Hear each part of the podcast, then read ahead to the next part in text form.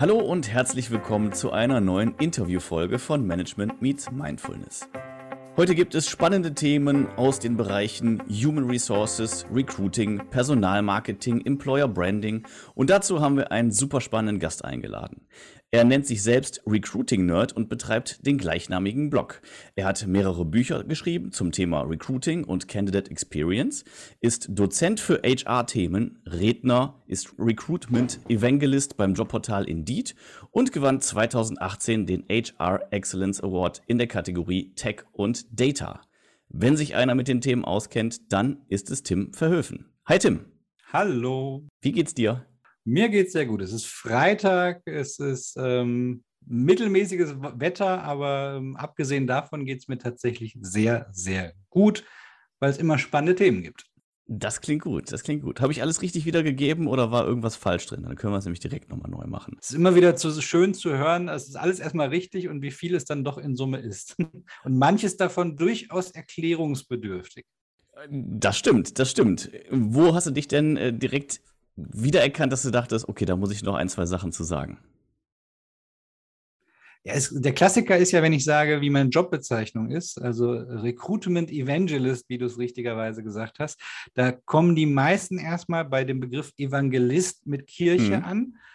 Und äh, das, äh, Kirche und ich sind jetzt nicht die allerengsten zusammen, muss ich sagen. Dementsprechend hat die Kirche da relativ wenig mit zu tun. Der Begriff kommt aus klassischen so, so Tech-Firmen in den USA, Apple, Microsoft, kommt ursprünglich da, davon, dass Menschen versucht haben, komplexere Zusammenhänge, meist aus dem technischen Umfeld, einfach verständlich zu machen.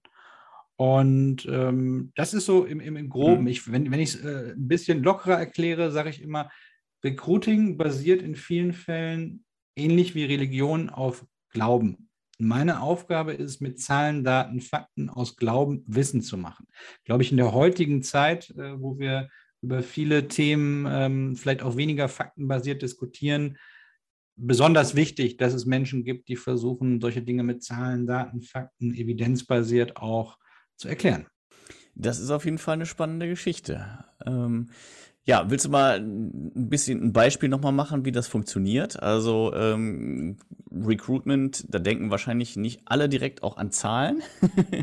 Möchte ich jetzt einfach mal behaupten. Ne? Absolut. Ne? Weil es, absolut, absolut. Ähm, deswegen, ähm, also wie gesagt, die Brücke kann, kann man, finde ich, glaube ich, schon ganz gut schlagen. Auch wenn man jetzt an die Evangelisten denkt, die haben ja auch diese Botschaft eben weitergetragen. Von daher ist der Vergleich ja auch nicht ganz falsch ne? und haben auch versucht, eben möglichst viele Menschen A dafür zu begeistern und B denen auch nahezubringen, äh, wie, wie der Herrgott geheilt hat, beziehungsweise sein Sohnemann. Und ähm, ja, aber kommen wir nochmal zum Thema Recruiting. Wie ist das mit den Zahlen? Wofür braucht man Zahlen und wie bringst du den Leuten das nahe?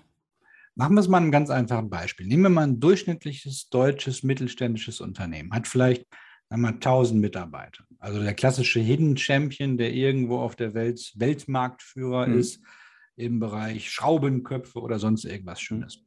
Äh, die Firma hat eine durchschnittliche Fluktuation und eine durchschnittliche Wachstumsrate, die dazu führt, dass sie wahrscheinlich im Jahr vielleicht 100 Menschen einstellen muss. Zuzüglich zu vielleicht auch noch Azubis, Praktikanten und so weiter kommen wir vielleicht auf 150.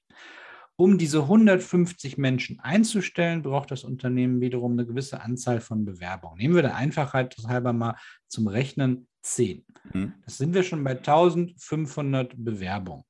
Diese 1500 Bewerbungen müssen ja irgendwo erzeugt werden. Mhm. Und dafür braucht man wiederum Jobsuchende, die interessiert genug daran sind, sich beim Arbeitgeber zu bewerben. Nehmen wir auch mal wieder das Verhältnis vielleicht 1 zu 20 dann bin ich bei 30.000 Jobsuchenden, die ich ansprechen müsste und komme schnell in ein Thema rein, okay, das ist nichts, was ich jetzt, wenn ich über 30.000 Personen Analysen fahren muss, wenn ich ein potenzielles Verhalten von 30.000 Menschen äh, mir anschauen muss, äh, Zusammenhänge erkennen muss. Das ist nichts, was ich mal eben so im, im Kopf hinkriegen kann, sondern es sind sehr, sehr viele Daten, mhm. die ich analysieren muss. Angefangen von, was ist denn das Suchverhalten von Menschen, was ist das Klickverhalten, warum bewerben sich die Menschen, haben wir auch noch unterschiedliche Zielgruppen.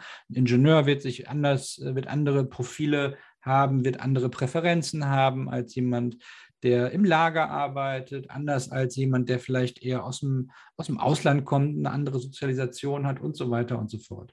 Und ich versuche mit unseren Daten, die wir haben, mit Studien, die wir durchführen, mit Studien, die wir in Auftrag geben, mit externen Quellen und so weiter, dafür zu sorgen, dass Unternehmen das Bestmögliche aus ihrem Geld und ihrer Zeit rauskriegen. Mhm. Ähm, es gibt bei uns, wir haben ein, ein Unternehmensmotto, das nennt sich We Help People Get Jobs. Also ähm, wir versuchen dazu, unseren Beitrag dazu zu leisten, dass Jobsuchende auch tatsächlich einen Job finden. Und der ist natürlich am einfachsten zu finden, wenn dieser Match zwischen Jobsuchenden auf der einen Seite und Unternehmen auf der anderen Seite möglichst gut ist. Dann muss der Jobsuchende nicht 100 Bewerbungen schicken, sondern vielleicht nur fünf. Das Unternehmen muss nicht 100 Bewerbungen screenen, also anschauen und interviewen, sondern auch nur eine gewisse Anzahl. Für beides effizienter und beide sind zufriedener. Und nur ein zufriedener Kunde ist am Ende des Tages auch ein loyaler Kunde. Und mhm. das ist so ein bisschen die Arbeit, die ich mache mit Marktanalysen, mhm. mit Analysen zu unserem Algorithmus, Analysen der Zielgruppe, Klickverhalten, was geben die Menschen für Suchbegriffe ein und so weiter und so fort. Und das sind die ganzen Daten, mit denen ich arbeite. Und da wir ein großes Unternehmen sind und äh, viele Millionen Jobs haben, es kommen jeden Monat ungefähr 890 bis 900.000 neue Jobs in Deutschland auf die Seite. Dazu eine große Anzahl einige Millionen, ich glaube, die letzte, letzte Zahl war zwischen vier und fünf Millionen Jobsuchenden zusätzlich auch nochmal jeden Monat auf der Seite. Das heißt, wir reden da über das, was man heutzutage als Big Data bezeichnen würde. Mhm. Und wir tummeln uns in diesen Daten und versuchen diese Daten aber auch so aufzubereiten, dass ein Kunde erstmal versteht, der vielleicht nicht Informatiker ist, der nicht Statistiker ist, trotzdem, was die Kernaussagen dieser Daten sind. Mhm. Und ähm, ja, du hast es eben schon gesagt, Matchmaking ist natürlich ein, oder, oder Matching ist ein sehr wichtiger Prozess, weil das ja auch dazu führt am Ende, dass die Menschen auch länger bleiben. Ne? Und ähm, klar, je besser der Fit ist, ähm, desto besser ist es am Ende. Aber wie kannst du aus den, aus den Zahlen dann rauslesen, beispielsweise, was das für ein Mensch ist und wie der halt dann von seinem Persönlichkeitsprofil her zur Stelle am besten passt? Man kann ja gewisse Dinge tatsächlich durch Suchverhalten erkennen. Mhm. Also nicht Persönlichkeitsprofil, das wäre, ähm, das wäre ungefähr so wie eine Glaskugel oder Handlesen oder solche Sachen. Mhm. Aber man kann aufgrund von Suchverhalten schon gewisse Präferenzen sehen. Wenn Menschen gewisse Dinge nacheinander eingeben, dann weiß man eher, was wollen sie tatsächlich für einen Job haben. Es gibt Menschen, die suchen beispielsweise im ersten Schritt bei uns nach Teilzeit. Dann finden sie vielleicht nicht den richtigen Job, dann wird das nächste, was sie sein, häufig sowas wie Minijob sein. Mhm. Es ist erstmal eine andere Art von Job. Wenn man das aber weiß, dann kann man direkt den Unternehmen sagen, es macht vielleicht Sinn, einen Job als Teilzeit oder Minijob auszuschreiben, weil Menschen ähnliches Suchverhalten haben. Wir wissen, anderes Beispiel, wenn Menschen den Begriff Englisch eingeben ins Suchfeld, also Englisch sozusagen mit SH geschrieben, dass das häufig diejenigen sind, die das schreiben, weil sie Englisch Muttersprache oder Englisch äh, nah dran an muttersprachlichem Niveau sind. Ähm, sonst würden sie nach dem Begriff die Deutsche schreiben, weil sie Englisch mhm. suchen. Mhm. Und ähm, über solche Korrelationen können wir gewisse Dinge erkennen, gewisse Empfehlungen geben. Mhm. Und auch wenn manche Sachen zum Beispiel sehr, sehr ähnlich klingen, wie letztes Mal ein schönes Beispiel gehabt, der, der Filialleiter hm, ja. kennt man ja, klassische, äh, der, der, Chef einer Filiale ja. und der Store Manager. Mhm. Das könnte man sagen, ja, so eigentlich nur die englische Bezeichnung. Nee, tatsächlich sieht man sowohl von den Ausschreibungen her als auch von dem, auf welche Arten von Arbeitgeber geklickt werden, dass der Store Manager eher im Fashion-Lifestyle-Bereich zu Hause ist, im Luxury-Bereich, also bei einer, bei einer Modemarke, bei einer, bei vielleicht so einer Luxusmarke, Schmuckhersteller oder sonstige Sachen, während Filiale sehr Lebensmitteleinzelhandel mhm. geprägt ist. Und wenn ich als Unternehmen also speziell eine dieser beiden Zielgruppen ansprechen möchte, macht es natürlich Sinn, diese Daten zu erkennen und dann dementsprechend auch den richtigen Titel zu wählen, damit die Leute die richtige Assoziation haben. Ja, auf jeden Fall. Super spannendes Beispiel. Also da hätte ich ja wirklich gedacht, das könnte man irgendwie ja, annähernd eins zu eins äh, verwenden. Aber klar, wenn man in sich selbst reinhört und sich das fragt, dann mm, ist, ist es ja auch so. Würde man eher jemanden als Store Manager bezeichnen, der ähm, ja vielleicht irgendwie in, einer, in einem größeren Einkaufszentrum oder sowas in der Shopping Mall ähm, dann so ein ja, eine einzelne Filiale verwaltet. Und wenn man zum Supermarkt um die Ecke geht, dann sucht man den Filialleiter, da sucht man nicht den Store Manager. Also ja, sehr spannendes Beispiel. Absolut. Sehr, sehr spannendes Beispiel. Ähm, und solch, bei solchen Sachen helft ihr dann beispielsweise auch. Ne? Also ihr ähm, helft den Unternehmen eben bestmögliche Stellenanzeigen zu erstellen, damit das Ganze funktioniert. Oder helft ihr auch schon bei der Stellenbeschreibung? Auch bei der Stellenbeschreibung. Wir haben zum Beispiel regelmäßig auch sogenannte Eye-Tracking-Studien. Hm wo wir sehen, was, also Eye-Tracking vielleicht auch nochmal kurz erklärt, bevor ich jetzt in die Details reingehe. Wir laden Menschen zu uns ein und äh, die sitzen dann vor einem großen Monitor. In dem Monitor sind mehrere Kameras äh, verbaut. Die Kameras sind auf den Mittelpunkt der Augen ausgerichtet. Und dadurch können wir erkennen, wenn die Leute dann auf dem Monitor eine Stellenanzeige durchlesen, wie lesen sie diese Stellenanzeige durch. Schauen Sie eher die Sachen von oben nach unten, ganz äh, klassisch chronologisch, sage ich mal, an. Ähm, springen Sie viel? Gibt es gewisse Inhalte, die Sie besonders gern anschauen und so weiter und so fort. Und das sind natürlich Themen, die für uns interessant sind, wenn ich einem Arbeitgeber helfen möchte, eine Stellenanzeige optimal mhm. zu machen. Wir haben auch ein paar Kennzahlen, wir gehen also auch quantitativ rein und sagen, okay, gut, äh, wo merken wir denn, wie lang darf zum Beispiel eine Stelle maximal sein, bevor die spätere Bewerbungsrate geringer wird? Mhm. Also ganz platt, wenn wir, eine Stellenanzeige, wenn wir auf Jobsuche sind und wir sehen eine Stellenanzeige, die viel zu lang mhm. ist, dann schreckt das häufig eher mhm. ab. Es gibt vielleicht auch Menschen, die es nicht abschreckt, keine Frage, aber die Mehrheit der Menschen schreckt es eher ab, wenn eine Stellenanzeige zu lang ist.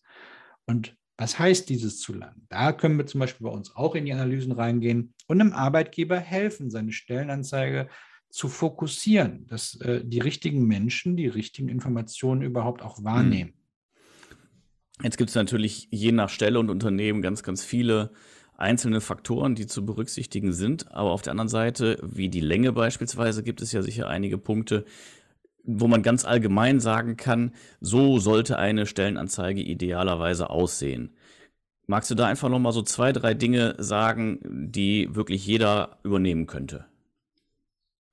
Ist, also pauschal wäre ich immer vorsichtig. Okay. Es gibt zwar ein paar, es gibt ein paar pauschale Punkte, also der Titel darf nicht zum Beispiel zu lang sein, so ein bisschen von der Zielgruppe ab, ob sie eher mobil unterwegs ist oder am Desktop primär unterwegs ist. Ähm, dann haben wir so die Maximallänge für eine Zielgruppe, die eher am Desktop unterwegs sind, sind ungefähr 60 mhm. Zeichen. Mhm. Wenn eine Stellenanzeige vom Titel zu lang ist, wird der in vielen Portalen einfach auch ähm, abgeschnitten. abgeschnitten. Mhm.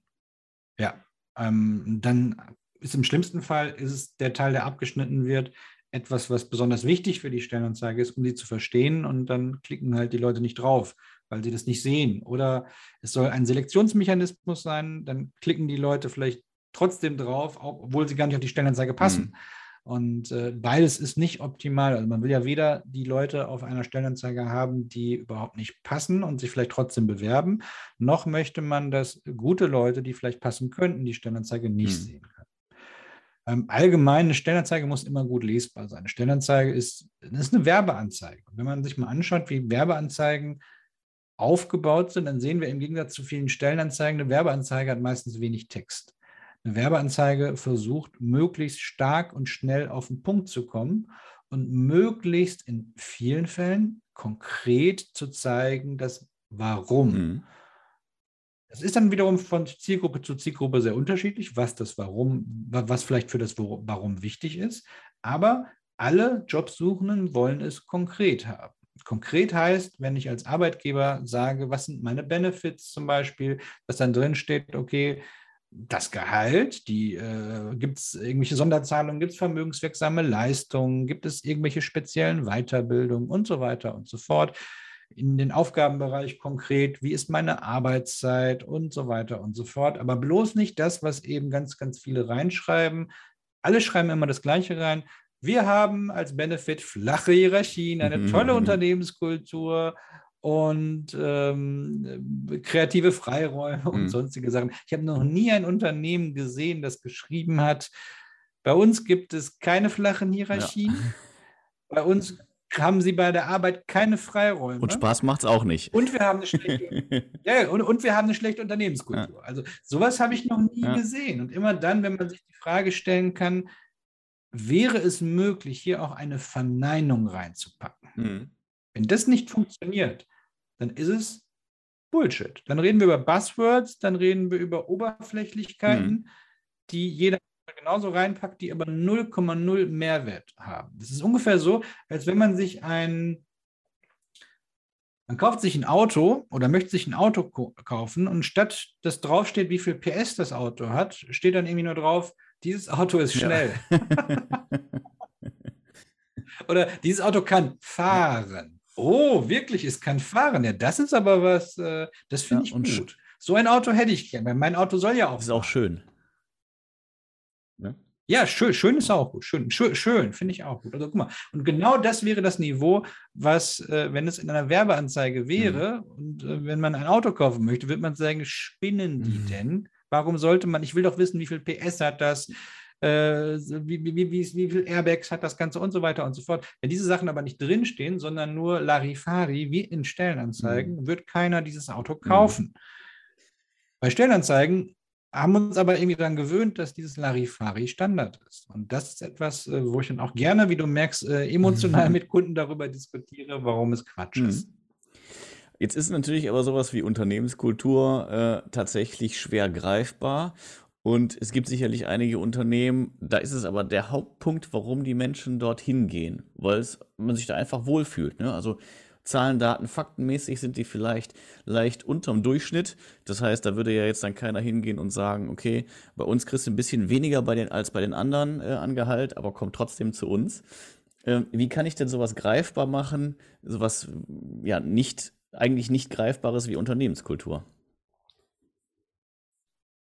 Zum Beispiel mit Beispielen arbeiten. Also ein klassisches, äh, ein Klassiker ist bei meinem Arbeitgeber mhm. Indeed, sprechen wir auch von, von den flachen Hierarchien, aber flache Hierarchie wird zum Beispiel bei uns so gelebt, dass in einer Vor-Corona-Zeit, wo wir alle noch im Büro waren, unser Geschäftsführer mitten bei uns saß. Der hat kein eigenes großes Büro gehabt, der hat überhaupt kein Büro gehabt. Wir haben alle im gleichen Open Office gesessen, wie alle anderen mhm. auch. Und das ist für mich gelebte flache Hierarchie. Mhm. Weil du kannst sagen, flache Hierarchie, äh, wenn aber es nicht gelebt wird, ist es tatsächlich etwas möglicherweise, was ich nicht als flache Hierarchie sehen würde, weil es ja auch von Unternehmen zu Unternehmen sehr unterschiedlich ist und von Person zu Person, was diese flache Hierarchie überhaupt ist. Abgesehen von der Frage oder von diesem auch wichtigen Punkt, ist wirklich flache Hierarchie das, was alle wollen? Weil flache Hierarchie heißt eben auch, es gibt halt nicht viele Möglichkeiten klassisches, des, des klassischen hm, Aufstiegs. Ne? In Unternehmen, wo ich Teamleiter, Gruppenleiter, Abteilungsleiter, Direktionsleiter, Hauptdirektionsleiter und so weiter habe, habe ich, hab ich ganz, ganz klare hierarchische Karriereschritte, die in meiner Vorstellung hm. existieren. Hm. Habe ich aber nur den CEO und die Mitarbeiter, habe ich das nicht. Also auch durchaus mal hinterfragen, was ist denn diese flache Hierarchie, um jetzt nur mal bei diesem einen Beispiel zu hm. bleiben. Kultur muss in irgendeiner Form greifbar gemacht werden. Und wir haben eine tolle Unternehmenskultur. Ja, ganz ehrlich, das sagen alle, vor allen Dingen die, die nicht äh, mutig genug sind, auch mal zu sagen, was heißt das denn? Was, wo hat diese Kultur vielleicht auch eine Schattenseite? Du wirst nie einen Arbeitgeber finden, bei dem alles toll ist. Trotzdem wird immer nur versucht, der Augenmerk auf diese eine Seite zu, zu setzen und das macht es meistens sehr unglaubwürdig. Mhm. Auch da wieder ein schönes Beispiel, wenn Unternehmen darüber sprechen, wir sind ein total dynamisches Unternehmen. Bei uns äh, viel, viel, viel Möglichkeiten. Das heißt meistens eigentlich auch, es ist relativ chaotisch in so einem Unternehmen. Mhm. Weil hättest du sehr, sehr festgefahrene Strukturen, würde es meistens dazu führen, dass du eben diese Möglichkeiten nicht hast. Und das auch mal zu sagen, ähm, dass auch durchaus mal etwas chaotisch sein kann, ist ein erster Teil davon, etwas greifbar und glaubwürdig zu machen. Und auch sympathisch, finde ich. Also das ist ja. Ja, total. Das ist ja auch sowas, was, was wirklich anzieht. Genauso gut kann aber auch irgendwie, sagen wir mal, ein sehr fester, starrer Prozess auch extrem attraktiv sein für manche Menschen, weil die eben keinen Bock auf dieses Chaos haben, weil die halt diese Strukturen auch brauchen, um überhaupt vernünftig funktionieren zu können. Und die halt tierisch gestresst werden, wenn irgendwie das Umfeld dynamisch ist, weil die halt einfach wollen, dass alles in den richtigen Bahnen an ihnen vorbeifährt und sie halt genau diesen einen Schritt entsprechend machen wollen. Absolut, absolut. Und das ist leider etwas, wo die meisten Unternehmen Angst haben. Also Angst, dass eine Selbstselektion auf Seiten eines Bewerbers oder einer Bewerberin stattfindet. Mhm. Deswegen wird alles nur in, einer, in einem Weichspüljargon ähm, formuliert mit tolle Kultur, flache Hierarchie, bla bla mhm. bla. Überdurchschnittliches Anstatt Gehalt, mal, was ja auch nichts sagt. Ja, auch sehr mhm. schön, auch sehr schön, stimmt anstatt auch durchaus mal mutig zu sein und auch mal zu schreiben, welche Leute vielleicht auch nicht ins Unternehmen passen. Mhm. Das heißt, du würdest tatsächlich empfehlen, wenn man, äh, also es gibt, es gibt ja immer so einen Part, das bringst du mit oder wie auch immer es formuliert wird in den Stellenanzeigen, dass da äh, dann auch drin steht, du bist so und so. Und wenn du so und so bist, dann bewirb dich nicht. Nee, das geht ja nicht, oder? Das äh, ist ja wahrscheinlich auch äh, mit, mit den Themen der Antidiskriminierung gar nicht vereinbar. Da muss es ja alles so formuliert sein, dass es wirklich jeder sein könnte, oder? Wie siehst du das? Naja, ich glaube, man kann es schon formulieren, indem man sagt, okay, besonders gut passen bei uns Leute rein, die mit der und der Situation mhm. klarkommen. Mhm. Ähm, Unternehmen versuchen es ja auch ein bisschen verklausuliert mit der Anforderung, sie müssen sehr belastbar sein. Da weiß man ja schon, oh Gott, da, da wartet ein echt stressiger Job mhm. auf einen. Ähm, das aber ein bisschen auch klarer zu formulieren und auch zu sagen, Mensch, vielleicht auch gar nicht in den Anforderungen, sondern auch, in der Unternehmensbeschreibung. Das ist ja wieder Selbstselektion, was wir anträgern wollen. Nicht schon wieder Selektion, mhm. sondern zu sagen, okay, ähm, bei uns hast du extrem viele Freiheiten, heißt aber auch, dass du wenig Struktur wiederfindest, was für manche auch chaotisch wirken kann. Mhm. Das ist gut. Das so reinzuschreiben, hätte eine starke, sehr selbstselektive ähm, Auswirkung sofort mhm. dabei ohne dass ich jetzt reinschreibe, du musst äh, Chaos-Fan sein oder sonst irgendwas. Ja. Ja, einverstanden. Das ist, ist, ist auf jeden Fall eine gute Umschreibung. Ja, finde ich einen sehr, sehr spannenden Ansatz, weil ich glaube, das ist natürlich auch ein sehr großes Problem, äh, durch dass das einfach auch äh, ja nicht nur die Masse an Bewerbungen sehr hoch ist, sondern natürlich auch entsprechend die, die Quote der nicht passenden Bewerbungen. Ähm, und selbst unter denen, die dann nachher in die engere Auswahl kommen, äh, klar gibt es noch ein paar andere Faktoren, die damit reinspielen, aber am Ende dann halt auch eine gewisse Enttäuschung da ist, ähm, weil solche Beschreibungen natürlich vermieden werden. Und es geht ja auch weiter, das ist ja nicht vorbei mit der Anzeige. Diese äh, Märchen und auch diese Hohlphrasen, die gehen ja häufig äh, auch mit ins Bewerbungsgespräch und vermitteln da dem Kandidaten eben auch eigentlich ein völlig falsches Bild des Unternehmens. Und äh, ja, dann ist irgendwie nach zwei Wochen äh, erstmal so die Stimmung ein bisschen im Keller, weil es einfach nicht, sich nicht so dargestellt oder es, es de facto nicht so ist, wie es sich da, wie es dargestellt wurde. Ähm, ich glaube, so Candidate Experience, da hast du ja auch einiges zu äh, geschrieben. Ist ein ganzes Buch sogar. Absolut. Und es, das Thema ist aktueller denn je. Ne? Also ähm, wir sehen ja heutzutage, wenn wir uns den Arbeitsmarkt anschauen, dass wir seit Mitte letzten Jahres ungefähr ein unglaublich starkes Wachstum haben. Wachstum auf Seiten der Arbeitgeber. Das heißt, es werden immer mehr Stellen ausgeschrieben. Mhm. Wir haben jetzt ungefähr, naja, sagen wir mal grob 45 Prozent mehr Jobs ausgeschrieben, deutschlandweit, als vor der Corona-Krise. Wahnsinn. Ja. Das ist unglaublich viel. Also sagen wir über, über, über, überschlagen 50 Prozent mehr heißt eben auch, es ist 50 Prozent schwieriger, die Leute zu finden. Um das zu kompensieren, ist es natürlich noch wichtiger, dann eine gute Candidate Experience zu gewährleisten, also dafür zu sorgen, dass Menschen auch während des Bewerbungsprozesses ähm, ein, ein, ein, ein, zufriedenes Erlebnis mhm. haben. Das heißt, angefangen schon mit komplizierten Bewerbungsformularen, ähm, geht weiter über, ähm, wie sympathisch und gut vorbereitet ist man auch in einem Vorstellungsgespräch, wo der Klassiker, man wird interviewt und hat das Gefühl, sein Gegenüber hat noch nie diesen Lebenslauf mhm. gelesen, den ich ja extra mit Mühe für das Unternehmen angefertigt mhm. habe. Also mir als Bewerber, da habe ich ehrlich gesagt ab dem Moment schon keinen Bock mehr gehabt, wenn ich das Gefühl hatte. Und äh, ich bin mir ganz sicher, dass dann unbewusst auch meine Gespräche dann schlechter gelaufen sind, weil wenn ich das Gefühl habe, nicht wertgeschätzt zu werden von meinem Gegenüber, dann kann ich auch schwer diese gleiche Wertschätzung wiederum dem Gegenüber auch bringen in dem Moment, mhm. weil ich natürlich dann auch irgendwo enttäuscht bin. Und ich glaube, dass da noch viele Unternehmen dran arbeiten können, diese ganzen Prozesse zu professionalisieren, dass sowas nicht mhm. vorkommt. Wobei es andererseits äh, vielleicht ja auch gut sein kann, wenn jemandem das egal ist, ob die Bewerbung gelesen wurde oder nicht, ist das ja auch wieder eine Form des Matchmakings. Ne? Ähm, und wenn dir da halt dran gelegen ist, dass man sich mit dir beschäftigt, was ich sehr gut nachvollziehen kann, dann ähm, wusstest du ja auch relativ schnell, okay, das ist es auch nicht. Dann, dann brauche ich da vielleicht auch gar nicht hin. Also natürlich vorausgesetzt, dass der Personaler, der dir gegenüber saß, da auch die Werte des Unternehmens eins zu eins verkörpert hat. Das ist natürlich immer ein bisschen das Problem. Ne? Was für mich, da ich jetzt, äh, bevor ich bei Indeed angefangen habe, 13 äh, Jahre ungefähr im Recruiting gearbeitet habe oder in der Personalabteilung, ähm, da war es natürlich für mich dann auch direkt so der, der Kulturcheck zu sehen, okay, wie arbeiten die mhm. denn? Ähm, und wie sind die drauf? Wie, wie agieren die auch mit ihren Kollegen? Das war für mich natürlich dann doppelt spannend zu sehen.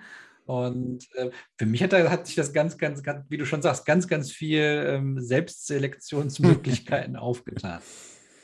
Ja, das muss man ja auch ganz klar sagen. Wir haben jetzt ja relativ viel irgendwie so aus Unternehmenssicht gesprochen, aber der Perfect Fit ist ja eine Sache, von der äh, profitieren ja beide Seiten. Und deswegen Selbstselektion auch wirklich extrem wichtig.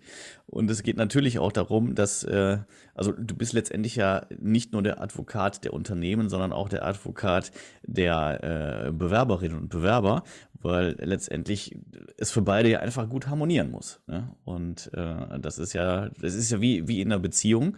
Ähm, es reicht nicht, wenn einer das gut findet. Ne? Also es müssen ja schon wirklich beide gut finden. Und am besten auch nicht nur einen Tag. Ne? Ja, absolut. Ey, und es gibt so viele Unternehmen, wo dann Fachbereiche wirklich der festen Überzeugung sind und gehen in so ein Gespräch rein und ähm, bloß nichts Negatives sagen, wo ich dann im Nachhinein dann immer frage, aber die sehen das doch, wenn sie da sind, dass das nicht der Realität entspricht. Und dann ist immer die Antwort, ja, bis dahin haben sie ja mit unserer Kultur überzeugt, wo ich mir auch denke, so never ever, never ever. Ja, also Authentizität, wichtiges Stichwort dann, ne? Also sowohl in der, äh, in der, in der Stellenausschreibung als auch eben im weiteren Bewerbungsprozess, ne? Absolut, absolut. So, das war der erste Teil des Interviews mit Tim Verhöfen. Wie es so meine Art ist, ging das ganze Gespräch natürlich etwas länger als 20 oder 30 Minuten, deswegen setzen wir jetzt hier wieder einen Cut. Ich glaube, es war schon eine spannende erste Folge. Wenn ihr dazu schon Fragen habt, dann schreibt uns doch einfach eine E-Mail an die info at m-x-m.de nett.